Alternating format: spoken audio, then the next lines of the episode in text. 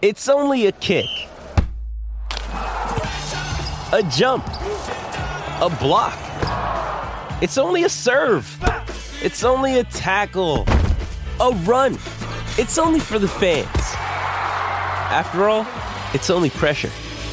You got this. Adidas.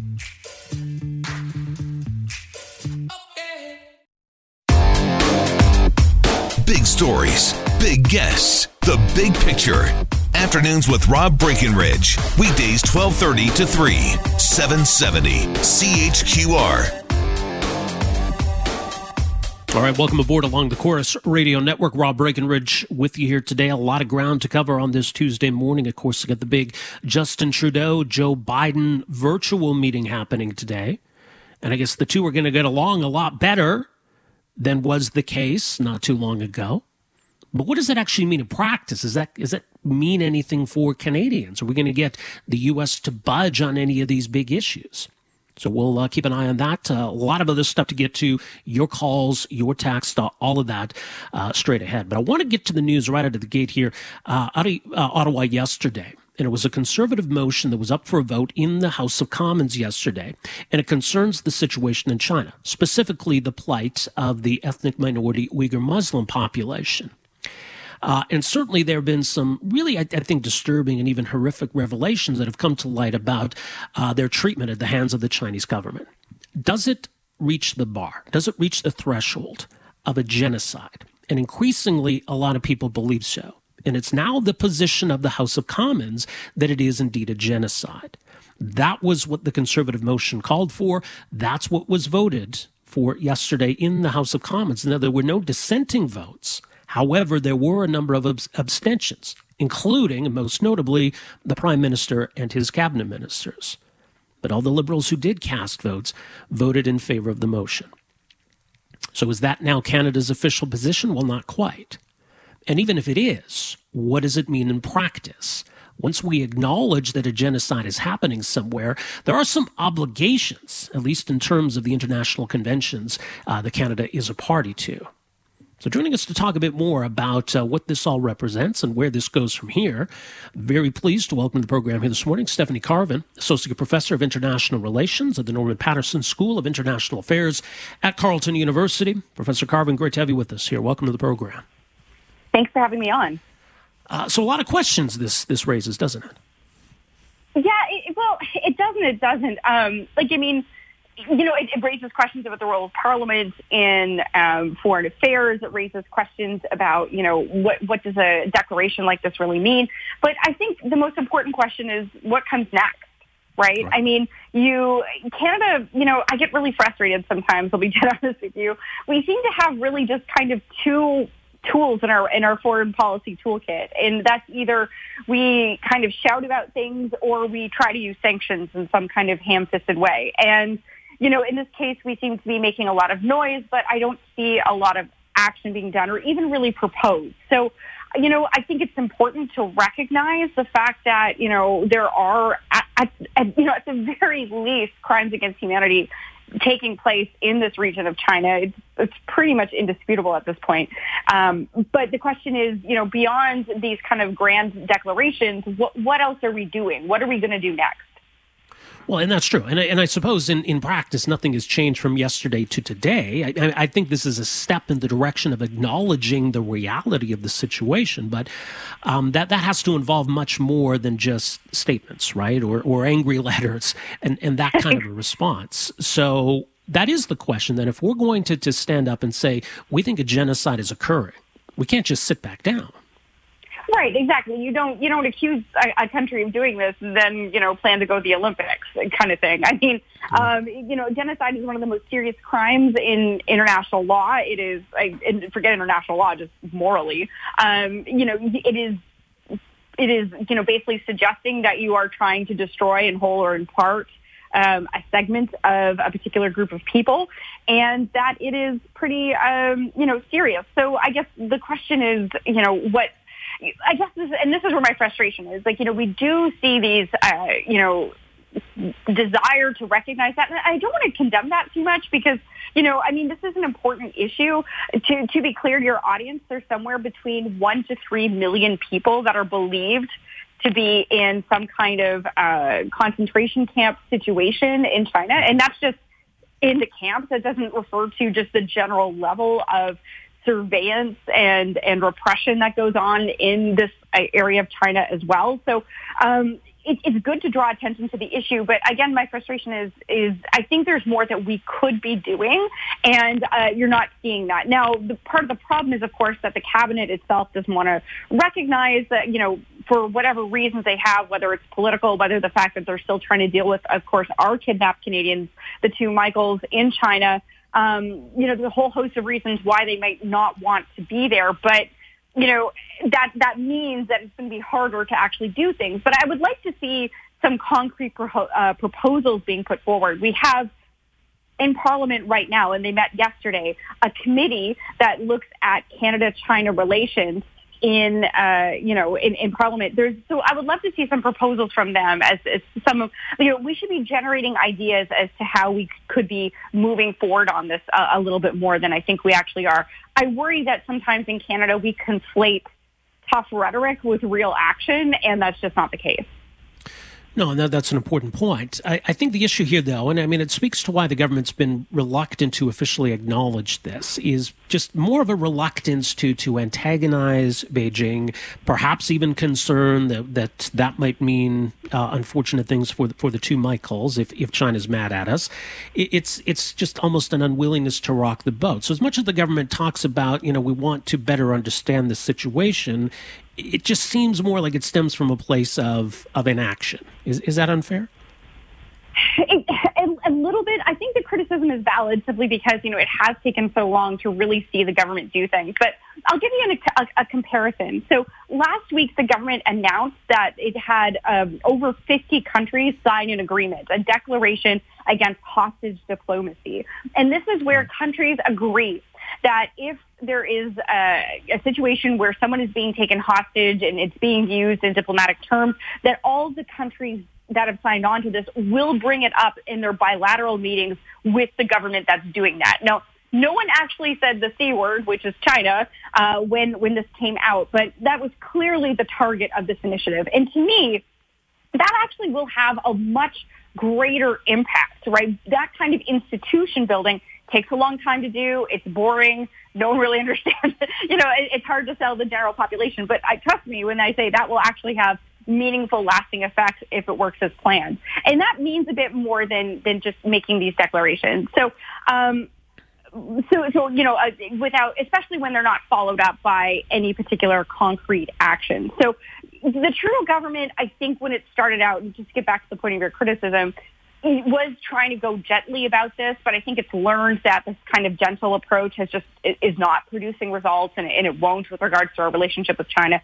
So it is doing these kinds of things, turning to uh, other kinds of, you know, developing other kinds of diplomatic tools that I think will really pay dividends in the future.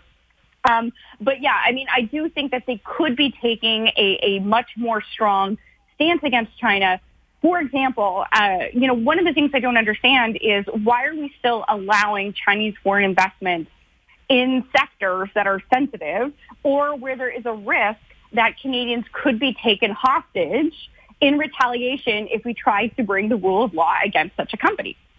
Right? I mean, so if there's a company, a state champion company, state-owned enterprise, and the, that company, you know, there's a potential that, you know, it, it's that China could retaliate if we ever tried to put criminal uh, prosecutions against that company by taking Canadians hostage. Why are we allowing China to invest in Canada, you know, and, and mm-hmm. having these kinds of joint ventures and deals? And and also, you know, like why are we selling China surveillance technology?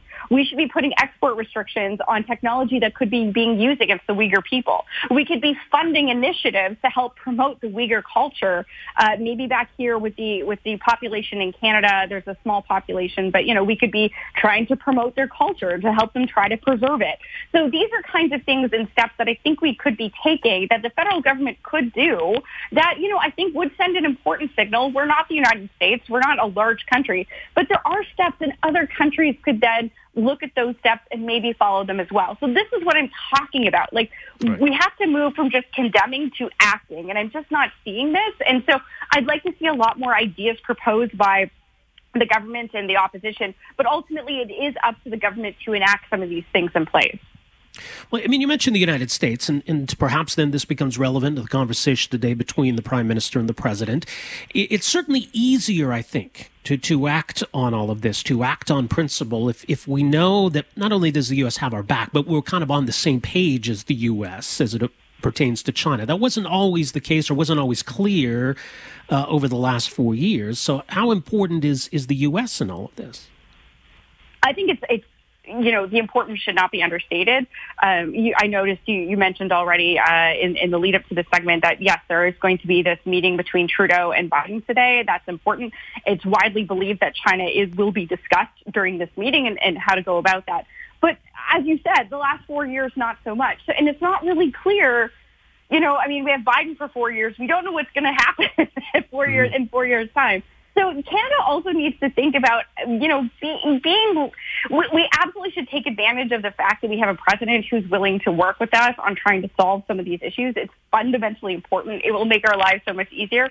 That said, there's no reason why we also shouldn't be looking to develop some independent ideas and tools and means of dealing with these things just in case, you know, it goes back to the way it was because there's a good chance that that could happen. So yes, the United States is important here, and we should, you know, our lives will be, you know, much easier as Canadians for for having a kind of more friendly and reliable U.S. government in place. But one of the things is, you know, I think the lessons of the past four years, particularly in our relationship with China, but not just China, Saudi Arabia, um, India, other countries that we've been having trouble with, is we need to develop our own tools right? We need to be a little less reliant on the U.S. and start doing things for ourselves. And we haven't really taken those steps yet. And that's, you know, for someone who studies this for a living, it's just kind of me, um, I don't know, kvetching on the radio. Is that, can I do that? Um, but I, thank you for, I feel like next time you guys should provide me a couch to lie down on um, while, while I yell these things into the, on, on the airwaves. But I mean, yes. this is where I'd like to see Canada go. All of this suggests that,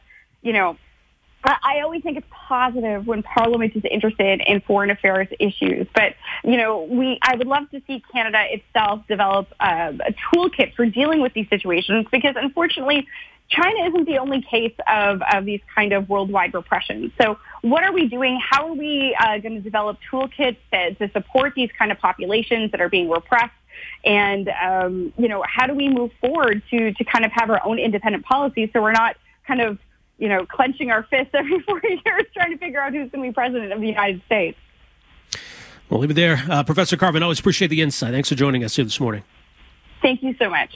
All right, take care. Stephanie Carvin, the Norman Paterson School of International Affairs, Carleton University, and her focus on international relations, international law, and uh, her thoughts on what this vote represents. Look, I, I would have voted for the motion 100%. But it, it's important to think about okay, what comes next? What does it mean now? What, what is our next move here? And there's a whole lot of ground between, you know, wagging our fingers on the one extreme and liberating the camps on the other. So, what does it mean in practice for Canada and Canadian foreign policy? What kind of tools do we have or should we have at our disposal when it comes then to responding to a situation like this? The problem is the government is still a few steps back. The Prime Minister and the Cabinet, as mentioned, abstained from the vote yesterday. The Prime Minister, when asked, has talked about how reluctant he is to use the word genocide, that it's not a word that should be used lightly. All of that, of course, undermined by what he said two years ago about this very country, Canada. And so that's a big problem for him. You can't stand there and say Canada is guilty of an ongoing genocide but I really am not sure about China. That's just not a credible position. And that's part of the problem we boxed ourselves into here, at least the, the prime minister has boxed himself into.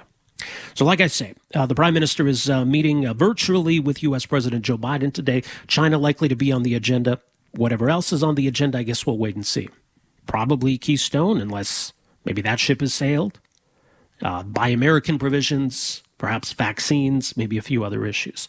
So, any further details on that meeting, we'll bring them to you A lot more to get to uh, on the program on this Tuesday morning. Let's take a quick time out here. We'll come back, set up the rest of the show, got a few things to get to before the top of the hour. It's Rob Breckenridge with you here on the Corus Radio Network. Welcome back. Rob Breckenridge with you on the Corus Radio Network, filling in today, the rest of this week, filling in next week, and then, well, then I'm not sure. Uh, our number here in Calgary, 403 974 8255. In Edmonton, 780 496 0063. Now, there is the question, it was, was up for debate yesterday as a part of this motion.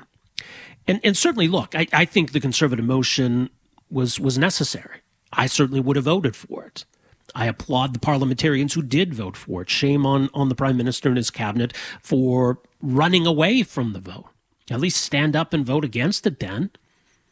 I mean, the idea of abstaining from the vote, it's, it's just cowardice. Here's the thing though, look, and, and there's, there's no escaping this there's no reconciling a position to say on the one hand, yep, that's genocide happening there, and yes, we should still go to the Olympics. Like, I, I don't see how you could maintain that position. So certainly, if we're going to talk about what next, that's got to be one of the first things we address.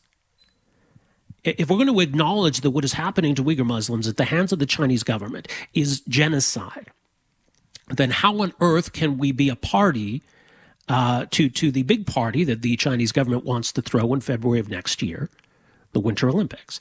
We can't go, can we? I mean, how hypocritical would that be for us to say you guys are guilty of genocide, and hey, when's your party? Sure, we'll be there. It just it doesn't make any sense.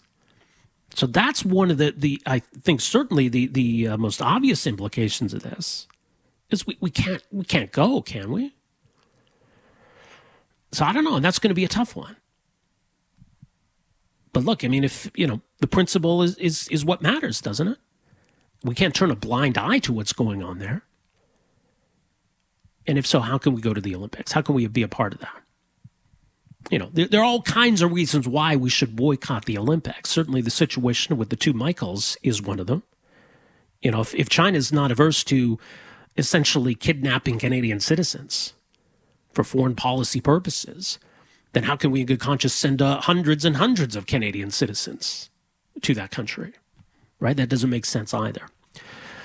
So it's it's something to think about, isn't it? If we're going to stand on principle and say this is what's going on, and we're going to call a spade a spade, whether China likes it or not, we can't turn around and say, "Hey guys, yeah, well, we're happy to come to your Olympics next year."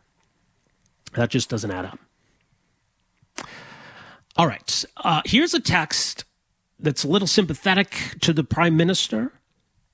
It says Rob, maybe Trudeau and the others felt the need to abstain in order to protect the two Michaels. Also, look at the Meng Wanzhou fiasco. Maybe they only wanted one fight on their hands with China.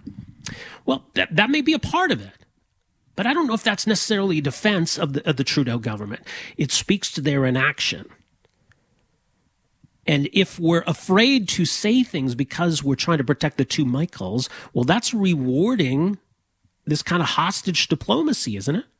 I mean, that's kind of the whole point of it in the first place. If China's going to kidnap two Canadian citizens and make it known to us that they're in, in a precarious situation, they're doing that because they don't want us to take these positions. They want us to, to keep our, our mouths shut about this sort of thing. That's why they call it hostage diplomacy. So, yeah, if, if we're abstaining, if the prime minister is abstaining because he's trying to protect the two Michaels, then that's that's sending a message yet again to China that this works. And, and in the long run, it puts more Canadians in danger, doesn't it? If every time we run away from one of these controversies because we want to protect the two Michaels, it sends a message that this works. If you want to influence Canadian foreign policy, if you want Canada to turn a blind eye to what you're doing, this is the way to achieve that. And that's really dangerous. So whether it's one fight or two fight or three fights, ultimately it doesn't matter. I mean, it, it is really all just one fight, and we already are in a fight then with China in that sense. So I don't know that that acknowledging the reality of what's happening there necessarily changes the dynamic of that fight. We shall see. All right. Uh, still to come on the program this morning. Uh, speaking of foreign policy, Canada is now talking about uh, sanctions on Myanmar And that's been in the news lately, that situation there. So, what is going on? What is the concern? We'll get some uh, explanation of that coming up after 10 o'clock. After 10.30 this morning, we'll talk about regulating the internet or regulating big tech companies like Facebook and Google. Canada seems intent on following Australia's lead, and initially it didn't look like Australia's plan was going all that well. They ended up in a big fight with Facebook. Facebook was blocking news pages to readers in Australia. But word today that they've worked out some compromise. So does that mean we should follow Australia's lead, or is this kind of a, a, warning that maybe we should take a different approach? So we'll talk about that coming up after 1030. 11 o'clock this morning, this is some really interesting research out of the U.S. about dreams and sleep. Is it possible that while you're sleeping, while you're in a dream state, that you're still aware of what's going on? Is it possible that you could even have a communication, uh, have a conversation with somebody? So these researchers show that it is possible to essentially tap into somebody's dream and convey messages to them, and messages that they're even able to respond to.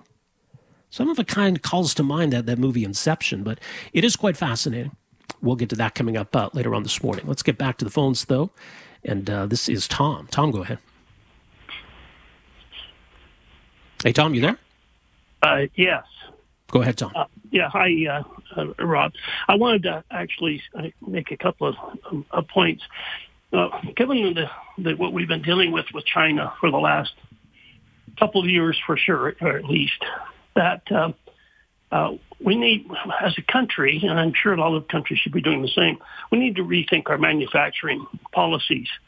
Um, we've given the country, China is now the second strongest economy in the world, and uh, I, I think uh, if we revisited our manufacturing uh, environment in Canada, we might need to reemphasize or encourage it, encourage its growth, uh, rather than uh, giving China more and more power and influence uh, that it seems to be continuing to obtain.